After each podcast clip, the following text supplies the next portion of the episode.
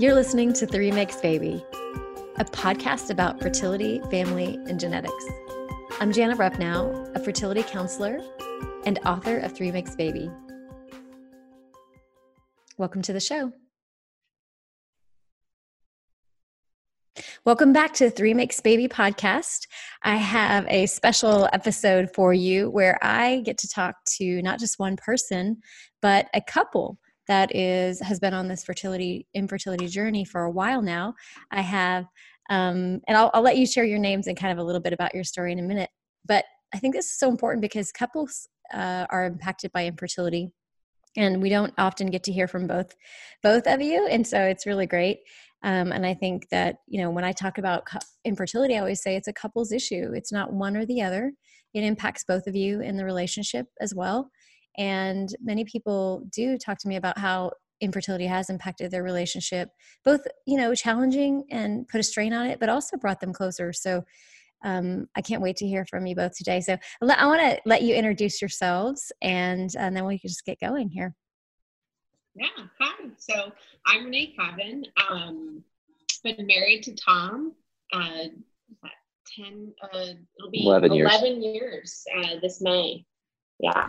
yeah. And so um, we uh, we live in Dallas, and uh, we we bought a house back in 2011 and you know wanted to wait for kids until um, my career had really um, gotten to a stable point and we started trying back in 2015 just really casually and you know at the time we didn't we didn't really have a good foundation on um, what it meant you know what infertility was what it truly meant and when to seek help and so we tried off and on um, until 2017. Um, and it was really at the urging of Tom that we we made an appointment with um, a reproductive endocrinologist. Yeah. What what was Tom? What were you um, noticing or thinking when that you made that recommendation? Um, so yeah, I mean, I think I think taking a step back and looking back at that time, you know, we we had been trying for a while, and I don't think we had put it together because uh, we had, you know, been off again and on again in terms of trying because Renee had switched job roles and we wanted to give time um, for that to sort itself out and, and be in a good spot. But I think it became clearer and clearer that there was something wrong. We went to our, you know, our PCP, and uh, I think we were, gosh, 32 or probably 32 at the time. Um, you know, and asking questions about, you know, how long should this take? We haven't been able to get pregnant. We've been consistently trying. Um, and while the PCP, you know, gave us kind of um, generic advice of, oh, just keep trying, I felt pretty strongly that something was wrong. And so, um, really trying to encourage Renee at that point to take the next leap to, to see some professional help. Yeah, it's good that you trusted your intuition with that. And you know when at this point did you feel this you know that the stress of this was already getting to you? Or you know how did you you know early on how did you respond in as in your relationship to that? I, way more stressed than i was about it. Okay. yeah i was yeah i was for sure stressed. Um i think that manifested in you know because i think i brought it up to renee and and uh initially had the discussion on you know seeing a reproductive endocrinologist and you know she acknowledged my discussion but didn't take any active action. It just wasn't a priority for her. Um, and so that was really frustrating to me. And so i escalated you know the conversation over the next month. Still no action. That was increasingly frustrated. So i went ahead and took the step and i said you know what? I'll go ahead and schedule an appointment. I have no idea who we want to see um, so i did i just literally googled it spent next to no effort on any research on um, who we should choose. And that was enough of an instigation where uh, Renee then said, Hey, I definitely don't want to see that doctor. there you go.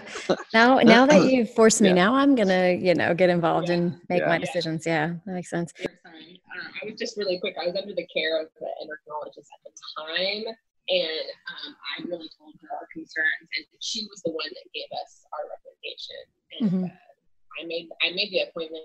We researched, you know, started to learn about SART scores. Got way overwhelmed, and so said, "Okay, let's make this appointment and go from there." Yeah. So Renee, you sound a little bit farther away than Tom. I can hear Tom pretty well, actually really well. Oh, sorry. And then you sound a little bit more like you're about, I don't know, six feet away, like you're social distancing from the phone. Is that better? a little bit, yeah, a little okay. bit. So I know that when you mentioned that you wanted to talk about the long term look at infertility and how that's you know different than maybe some of the other stories we've heard on the podcast for people that have been through it going through it for maybe just a year or two you guys have been doing this now for five years um, yeah. tell me how that's different and tell me kind of that evolution uh, of yeah. going through this for so long. So certainly so the first five years um, were really um, well first five years were in the first five. Um, the, the first the first two years were just us trying um, you know just just as a couple with no intervention.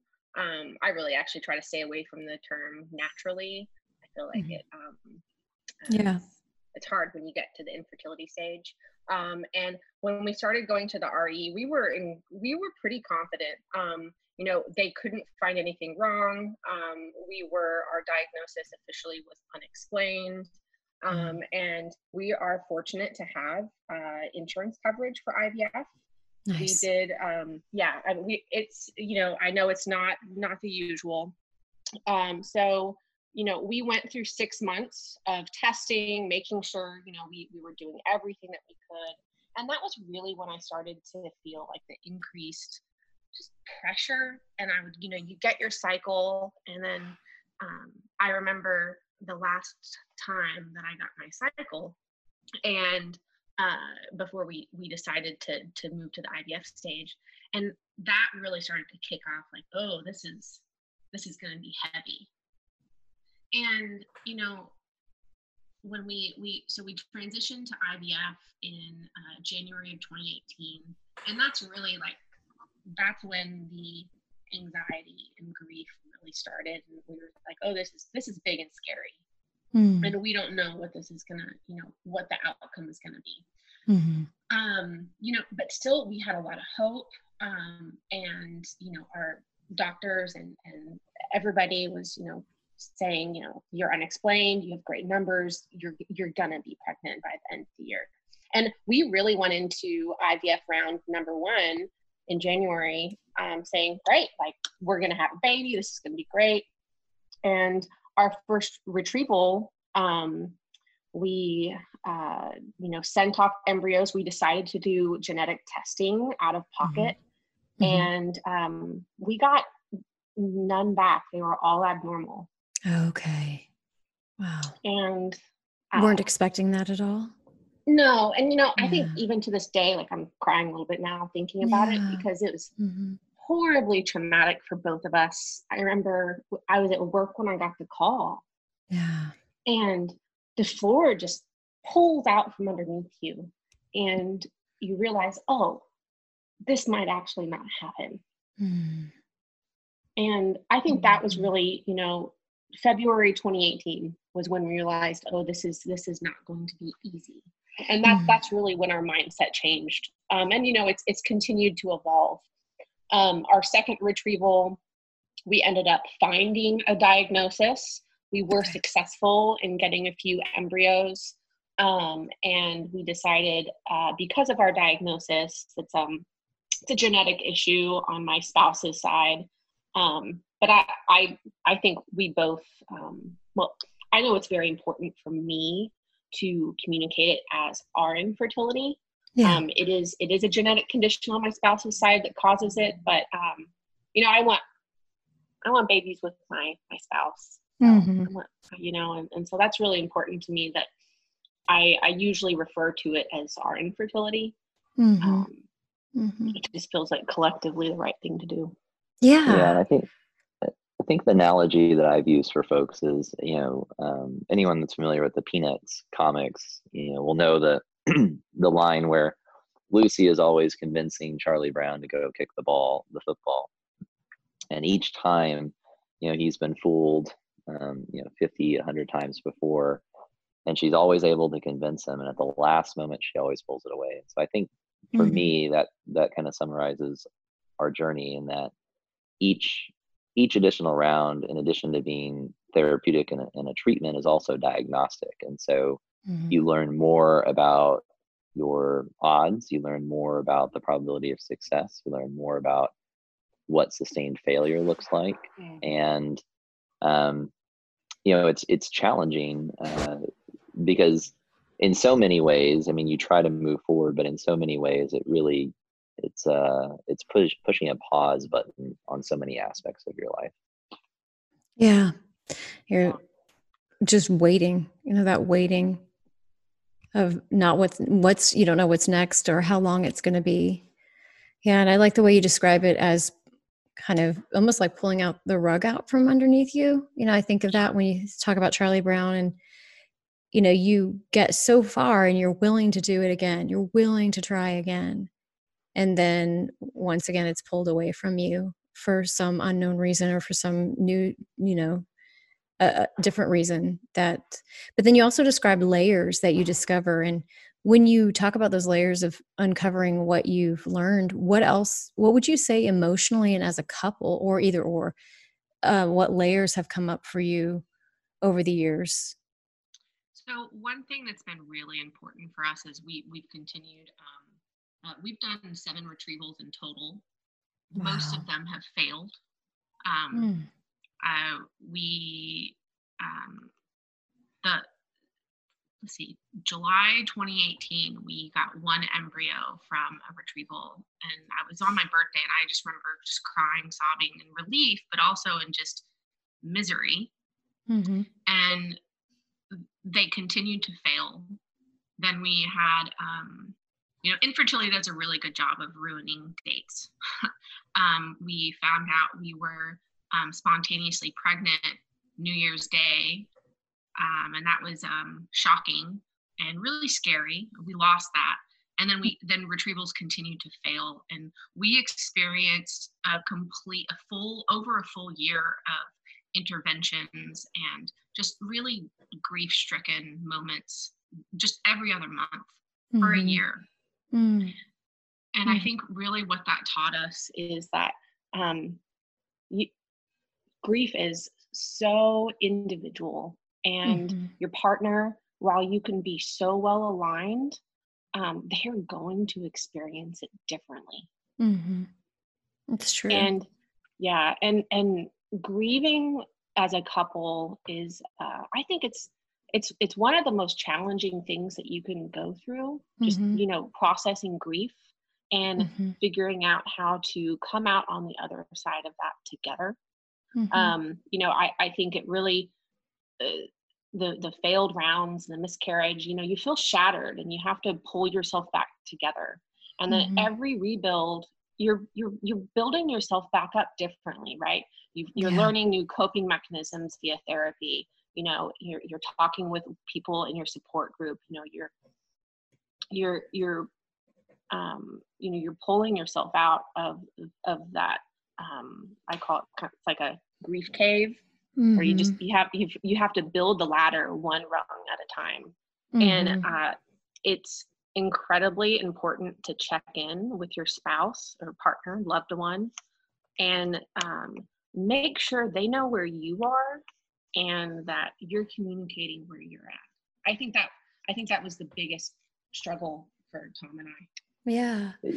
Yeah, and for me, it was really um, discovering. I mean, I agree with everything Renee has said, but um, discovering that I that I process things typically on a two to three month lag in almost all yeah. aspects of my emotional life always apparently so yeah, yeah uh, that's what i was going to ask is, yeah. is did you notice that you were ahead, Renee, and that maybe when you were feeling the grief, that Tom wasn't always feeling it exactly the way you were at that moment? I don't think we've ever really felt the grief the same way, and yeah. I think that's that's normal and you know mm-hmm. to be expected. It's just not something that you know people tell you about. That's you know, right. You, you, mm-hmm. you, talk about grief, and you know it's like this nebulous thing of someone mm-hmm. being sad and crying and you know mm-hmm, um, mm-hmm. but they don't talk about like how that impacts an individual and so you know as for me you know when i was um, miscarrying and my hormones were going back to normal I remember there were times where I just would have this out of body experience and I knew I was grief stricken, but I also knew like, wow, Renee, you're acting like pretty, pretty, pretty crazy. Um, and and Tom had he he was going through his own grief and he had to process that. But there was this there's this physicality that that that happens with uh, women that are going, un, you know, enduring infer- infertility treatments, and uh, I think it certainly uh, for some can can speed up that process compared to their partners. Mm-hmm. Yeah, and, yeah. and we had to set a lot of boundaries, I think, too early on. Um, and I don't know how long it took us to fine tune them, maybe to the state, but uh, you know, the boundaries on you know telling Renee, hey, I cannot. I know this is you know you're involved in resolve group and and you're you know helping other women through this infertility journey and you're talking about their their events and you know, you're processing our own infertility and you want to talk about that but there are a, a number of occasions where i had to tell her hey i can't i can't talk about this. I can't focus on it. it it's overwhelming uh, to me, and you know, it. I think it reflected the lag that I had. You know, I, I'm typically um, very internal on how I process my emotions, and I have to um, sort of sit with them for a while to make sense of them. And so, yeah. I think we we definitely discovered that on this yeah. this journey. That makes sense. And you know, I was going to say it's what what can be hard, and it sounds like you might be describing this is when um, you know, pretty uh, stereotypical male versus female way to respond to emotions, which is so I think a lot of people identify with it. Um, but saying that it's not always the case. Sometimes it's it's really very individual. But when a man takes a little bit longer to process and maybe is less less emotive about the process, for two reasons. One they are taking longer to process and two they um, many men tell me they really want to stay and appear strong for their wife. They don't want to upset their wife. So they're very much trying to hold it together and oftentimes do that by distraction and sort of disassociating from the emotional part of it. And then the woman feeling very emotional really needing to talk about it needing to work through it and feeling that intense emotion um, I know my husband and I went through this. You know, sometimes when I was feeling very intense emotionally, he was almost needing to distract from it and to detach from it in order to cope.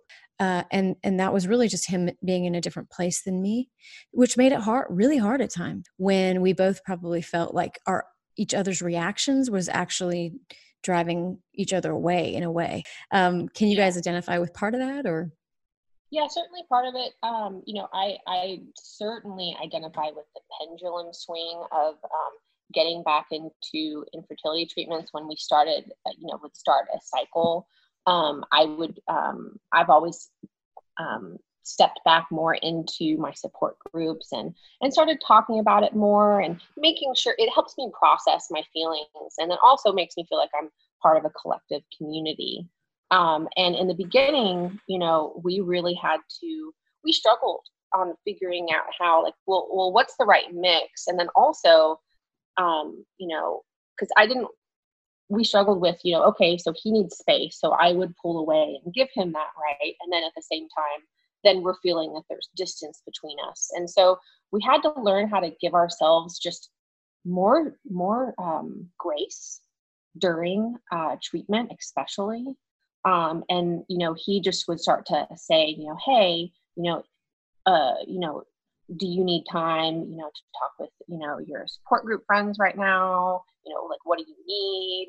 And um and i would be clear with him um you know on on how i was feeling. And um it became very apparent you know for me individually that uh at the start of a cycle i had to deal with a lot of um, anger uh, and that would mm-hmm. come out in you know in like impatience um, and like being we carpool on the way to work and i would be so irritated about everybody around me. And it took a while for us to be like oh this is displaced like this is displaced grief. This is me being you know having to process like okay i'm going to get back into this. And so we certainly had to work and and find each other's um, boundaries. Yeah yeah, that makes sense.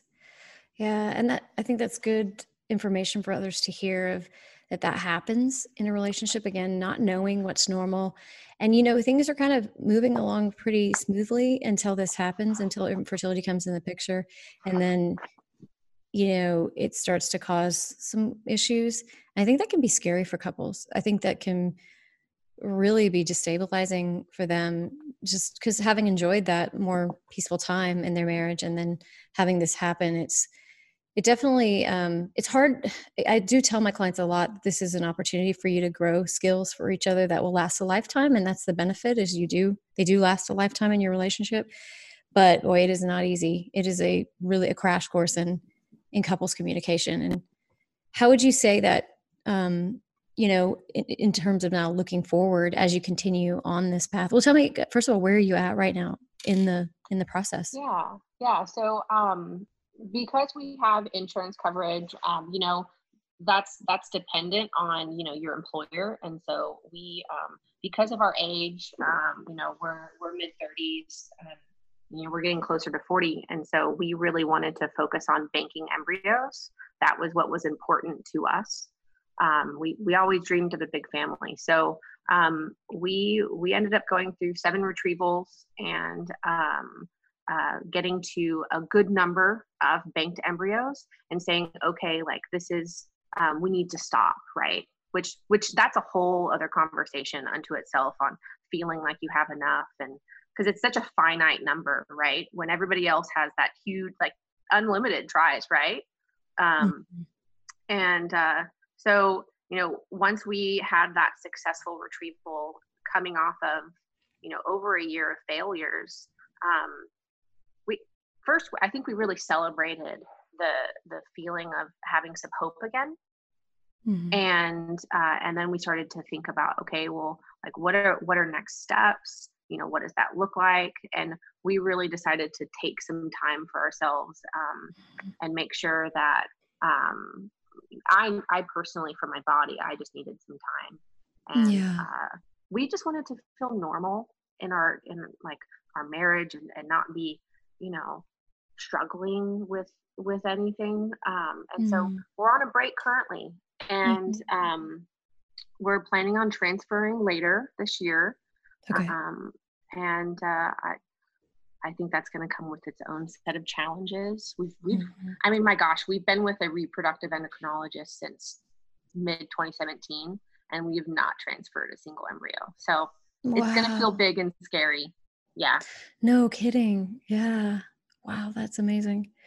And what else would you I mean, you just you seem you both have such a grounded perspective of this and such an intimate knowledge of this process. So, is there anything you would share you would want to share with other couples out there that are also on the same path as you and um you know, just about the unknowns and the uncertainty and how you cope with that? Yeah. Um so well, what I will say is, um, you know, uh, two things on like one on hope, and then the the other on um, all three, I guess. Hope, communication, and support. Um, you know, when you're going through this long term, really and truly even short term, um, you know, a lot of times what what I've been told from people who who don't really know under and understand is you've got to have hope. You've got to have hope. And in the moments of darkness where you just you don't see the light at the end of the tunnel and you don't mm-hmm. know how this is going to go because the, the longer you're on this path the the more acute acutely you feel and understand that um, these odds can be slim. Hmm. and um, choosing to move forward with treatment alone that's hope enough. You don't have to have anything more than that. Yeah. Um, and that and that really carried me uh, and tom for quite some time. Um, and and knew that what we were doing, going through the two years of retrievals, um, that was what we we we thought we um, were setting our boundaries and saying we will have done our best, and we might not get the outcome we want, but you know it's going to help us close that door. Mm-hmm. And then second on, um, uh, do you have anything you wanted to say on hope or anything like that, Tom? Uh, I think for me, it's it's been um, the willingness to let go, mm-hmm. to let go of what you thought your life would have been, what you may have been planning on for your life, and and really being open to the reality of of what's before you and and I think hope is critically important and I'm I'm an internal optimist but I think it's also important to accept and acknowledge the reality before you and be open to different possible futures in your life. Yeah. Mm. Wow, that's so hard to do when you're in the moment. And I think that's you are able to do that because you've been in this for so long now.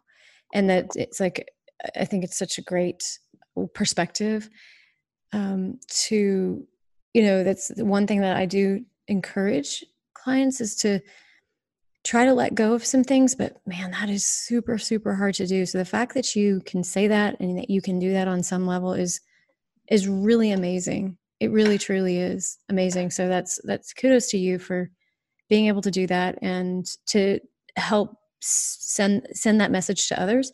It's one thing for a therapist to say that to you but it's another thing when somebody's walking in those shoes right now to say that that's what they're doing in the moment. That's way more powerful than anything i could say. Um, so and you're absolutely right i think that letting go is the hardest part and that is grief because we know when we grieve when we have to let go and say goodbye to something our ideas of what we thought would be we we we are feel sad about that.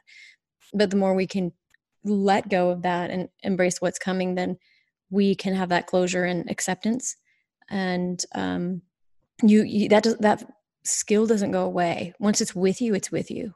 Like it's it's kind of permanent which is it's like riding a bike you don't forget you you remember what you've learned and that helps you moving forward so i know that's it seems it can seem a little bit blurry to people when you say letting go is there a way that you can think about maybe helping people to understand it more tangibly the way maybe an example of what you did or thought even that that you changed in your mind or something along those lines? I mean, just, I'm putting you on the spot. But. Yeah.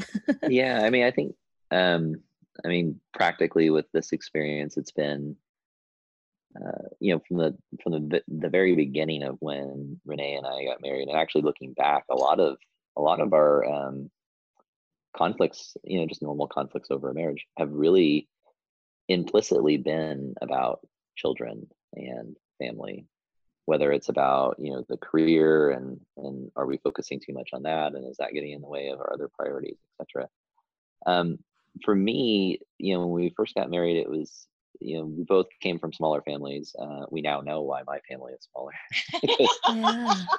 because we have this, this, wonderful issue that uh, has a side effect of um, smaller families but yeah um, you know renee came from her immediate family is smaller she's got you know uh, a brother I have a brother and then an adopted sister. Okay. And um, you know, for me, we saw, you know, uh, we saw, you know, family events with Renee's extended family, which is huge. So most of her um, aunts and uncles, they had multiple children, three, four, and five children. Mm-hmm. And um, I always wanted a larger family. That was a mm-hmm. very much a, a prominent reminder. And and so we had set this objective and a vision in our mind of okay we're gonna we're gonna check off the boxes right so we're gonna graduate college we're gonna get this job um, we're gonna lay a good foundation so we can be comfortable and get to know each other and then we're gonna then we're gonna check this last box right? The mm-hmm. having a lot of kids. And i think it i think it started you know renee mentioned we started tried in 2015 earnestly. I mean we tried off and on a little bit before that but um, that was right around age 30 and for me that started clicking. You know if you want four kids you, you, you know 30 is kind of a blink your eyes twice and get started kind of time and so mm-hmm. um, for me it's been a progression and with each retrieval um, sort of a chiseling away and a willingness to chisel away right so mm-hmm. um, uh, of that ideal in the sense that for the first few retrievals, um, you know, I, I came to the the thought process of, oh no, we can still we can still do we can still do this, right? We can we can save up and we can get a surrogate. Um, we can, you know, um, uh, just keep trying, right? But there's a reality that that um, kind of intersects with that that whole concept of you know you're still getting older um, the window is closing and so you know on that analogy of you know if you're building a brick wall and, and that's kind of your vision and and the, the world around you is sort of chiseling away at that wall at some point you need to stop trying to patch the mortar and just accept hey mm-hmm. this is you know this is is, is going to be what it is and so over time i allowed myself to start thinking about um, you know donor sperm and what would that life uh, be like mm-hmm. Yeah. and so what is it like when you know you you start a family and it's it's not the family you envision whether it's smaller mm-hmm. or you know whether it's um, an adoption or mm-hmm. it's you know a donor um, embryo or a donor egg or donor sperm mm-hmm. and um, you know processing that is i think important and i think it's important at some point i opened myself up to those thoughts. You know originally i would i would i would find ways to try to achieve the original vision. Mm-hmm. and i would find ways to say no this is still possible. Yeah it's getting harder and harder but we're really diligent. We can do it. Like we're you know um, somehow mm-hmm. exceptional. But mm-hmm. being open to those and then each time you open yourself up to that it's it is sad. Mm-hmm. and you know i i don't think we realized it until after we were out of it but you know if you go out and you you know you look up um, the definition of depression and all the signs and symptoms I, I mean i haven't actually done this but i'm pretty sure we checked all the bo- all the oh, boxes. yeah. And, i think that's so common. Yeah yes. you know in, in retrospect you think oh my gosh that what? We did that for a year? Oh my mm. gosh i had no idea that we you know we were so depressed. And um and it's just such a heavy burden to try to lift a, a future version of what your ideal is through this type of reality and once mm-hmm. you start letting go of that i think it's a great pressure that i mean yes it's sad and yes there's a lot of grieving you have to process that but as soon as you let that go there's this process of okay, it's not overwhelming anymore. Right. Okay. And now this mm-hmm. is just my future, right? And I can experience it. Yeah. Yeah. And like similarly to Tom, you know, it was um um we we both are very goal oriented. Um, we, mm-hmm. set a plan and we stick to it, and we will figure out how to get it done. And mm-hmm. this is infertility is not something that you can really do that with.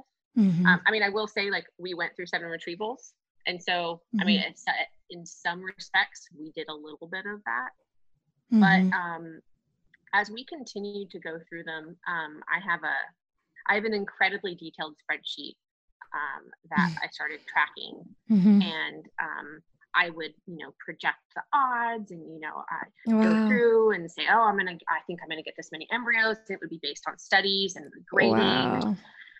And and that's a good point. I think I think for both Renee and I, one of our coping mechanisms, which we found helpful, I don't know if it would be helpful for everyone, but mm-hmm. we we are both incredibly intellectually curious, and so as we mm-hmm. went through additional failed retrievals, I mean, I can't tell you how many um, how many peer-reviewed studies I read, uh, easily a hundred, on wow.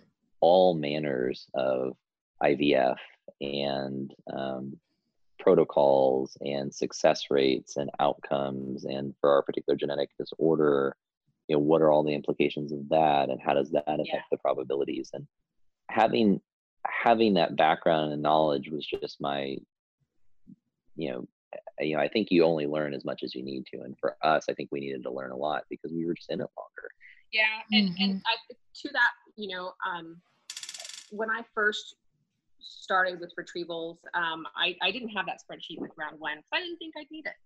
And discovered that that was not the case. And, you know, it, it, at the outset, I would look at that spreadsheet and my anxiety, you know, was through the roof. I was pinning so much hope on those numbers and saying, well, we need, we need this many. Okay, you know, we need mm-hmm. we need to mm. send off this many embryos to have a good chance at getting an embryo, right? Mm-hmm. And as we progressed and through that, and I think really a lot of the the, the development on us um, starting to really truly acknowledge the situation that we are in, and that this is just not something that we have control over, was after our miscarriage. Um, mm. And uh, I started to look at my numbers and, and still very helpful. Um, if you're a numbers person, I found it very helpful to mm-hmm. to understand the probabilities and say, okay, you know, this is like this is probably best case scenario. And then really started to have regular conversations with myself and say, like, okay, you know, we might get zero from this and i started mm-hmm. to to normalize that um, and and some of that was in part because of my support groups and i was around also a, a, I still am around a bunch of women that are going through this long term and you, your conversation starts to to shift into okay well like what's the reality of these numbers and and and and the the acceptance came with time for me you know yeah. it came with time of okay, well, you know, like this, we can't, we're not going to be able to do, my body can't do anything more than it's already doing. Tom's mm. body can't do anything more than it's currently doing. And, mm. you know, we have other options. And so we had very clear, you know, conversations with ourselves. We were going to stop at six retrievals. And then our fifth retrieval failed. And I, I remember the day it failed, uh, which is, was truly awful. I think it was probably one of the worst um, failed rounds ever. It was, I think it was on Tom's birthday. We had gone to a funeral that day and we found out our retrieval had uh, failed on the same day. So wow, it was just really bad. And, and that was just when we were just, okay, um, let's do, I, I don't think I'm going to be able to stop at seven. And we, we talked about that. Were we okay mm-hmm. with that? Mm-hmm. And, you know, we decided, and, and that was really the point where we just, we started to say, okay, we're doing this to close the door and mm-hmm. know that we have done enough. We okay. have tried enough. And I think that was really, you know, something that every couple has to to process on their own. It's mm the final letting go. It's the letting go and and and that like the ex- exhale and saying, okay, mm-hmm. we we have tried enough. Yeah. There's always going to be someone that says, "Have you tried this?" and "Have you tried that?" and that's where those comments, you know, really raise my anxiety because, you know, they, they just don't know what it means to say, like, have you tried this? Because yeah. the implication is yeah. that you haven't done enough. Mm-hmm. And, you know, that's a deeply personal um, choice to make. Mm-hmm. Absolutely. Yeah. Not knowing what you've been through. You know, I think you have just the way you speak about it and the insight you have about the um, feelings and thoughts that that happen along the way is really helpful and you know all i can say is that um, we wouldn't be where we are today without mm-hmm. the support um, that we found uh, via therapy via support mm-hmm. groups uh, my fellow infertiles as i like to refer yeah. them to and um, so community is incredibly important with infertility so true. So true. You're a great, great example of that and what you've done with the groups you're involved in. And do you want to share any of those or is that more private? Oh yeah, I'd, I'd be happy to share. Um, so uh, one of the ones that, um, that that I can certainly speak to is Resolve. Um, you know, I, I am in a couple of online support groups, uh, mostly private. And since I share my personal details, I'm not going to share those. Um, but I will say there are a ton of online resources. Um, and, you know, it's important to find, like, I, I, usually don't use this term, but like, find your vibe. Um, yeah. You know, people have different ways of coping. Um, I tend to be um, incredibly to the point. Um, I'm looking for, you know, realistic understanding, and I'm also looking for compassion. and so yeah. that was important to me in my, uh, for finding the infertility support group space online. Yeah. Um, and so, you know, for, for people, if you don't feel like you're connected and you're looking for more, there's more out there, you know, yeah. um, and you don't have to feel, um, for me, um, what always bothered me is that um, there's just been such a heavy pressure to feel hope. Mm. And you don't have mm. to be hmm. happy and cheery about this. You don't have to be like, oh gosh, I'm really trying to stay positive. This is mm. a hmm. really hard thing to go through. It's yeah. changed Tom and I's lives forever. Mm-hmm. Um, but mm-hmm. but you know, um, online it was great. But what also really helped and really turned the switch on for me of feeling less isolated mm-hmm. was finding an in-person support group. Yeah. Um, I, I found that via yeah, I found that mm-hmm. via resolve.org. Um, you know, sent sent the group an email, and I went there. Um, you know, you tell your story. Every group's a little bit different, but I mean, I have found lifelong friends there. That's uh, awesome. And I, I, um, I mean, it's, it's how I we I got the recommendation for your book, Jana. So, oh wow, that's amazing. Yeah, from somebody in my group who read yours and said, oh mm-hmm. "Oh gosh, this is incredible." Yeah. So yeah, um, that's great. Great advice. Yeah. yeah. Well, thank you so much. Thank you, Tom. Thank you, Renee. You guys are amazing. Yeah. You really are. I can't wait. To, I, I, well, I know we'll be in touch. I know we will. Awesome. Thank you. Okay. Thank you. And thank you for doing this. Thanks for listening. If you would like to follow for more content, you can go to my Instagram and Facebook account at Jana Rupnow LPC or follow Three Makes Baby on Instagram. You can get a copy of my book and the companion workbook to Three Makes Baby on Amazon. If you like this podcast, be sure to like and subscribe. Have a great day.